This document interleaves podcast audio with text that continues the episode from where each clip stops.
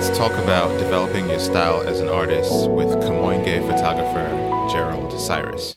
I guess one one should ask what what that voice is. I mean, looking through through your your works, I think um, it's one of the things I've been think, uh, talking about lately. Um, how one develops their their voice. I think it's one of the things that I heard early on that just really got to me because you know at the time I didn't really know what my voice was. So right, uh, right, right. This very um, ethereal kind of thing where you're trying to figure out um, you know, if I look at your works, I can easily say, oh, that's Gerald. That's Gerald's mm-hmm. work.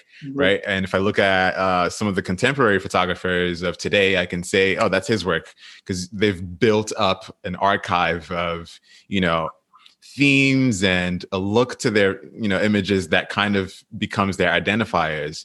So, how does one actually go about building style? Yeah, that's great. That's a great question because um, it's something that you you want to develop, but you don't want it to become like a shtick, mm. so to speak. Mm. I mean, some I've seen some photographers who are so concerned with that style that they create something that's um like they're locked into it, like they have to create an image like that, otherwise you can't identify it as that being them. Yeah. Um, so I try to avoid that.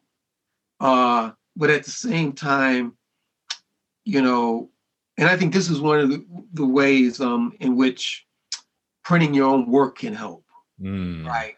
Because if you're outsourcing that, you know, you're sort of a lot of times at the mercy of the person who's doing the uh, the pro- production.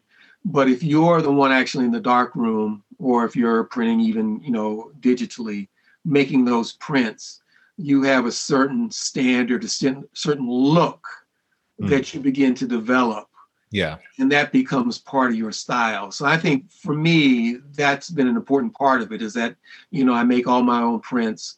Um, and there's a certain dark room process or kind of look that I'm going for. Yeah. That um, that my work sort of begins to take on over time. So even if I'm photographing different subjects or if I'm using different types of cameras because I've used 35 millimeter medium format, large format. Yeah. Um, that in the process of making those prints, there's something definitely um, unique to me. Yes. In addition to um, you know the subject matter, whatever, how I how I photograph things.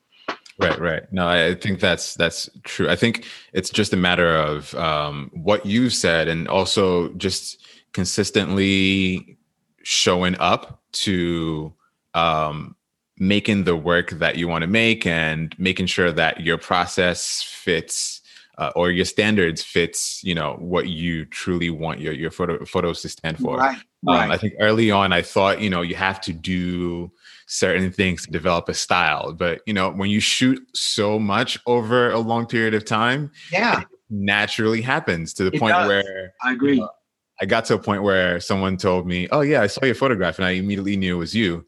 And I I, I didn't know what I was doing to make that to make that possible, but it yeah. happened.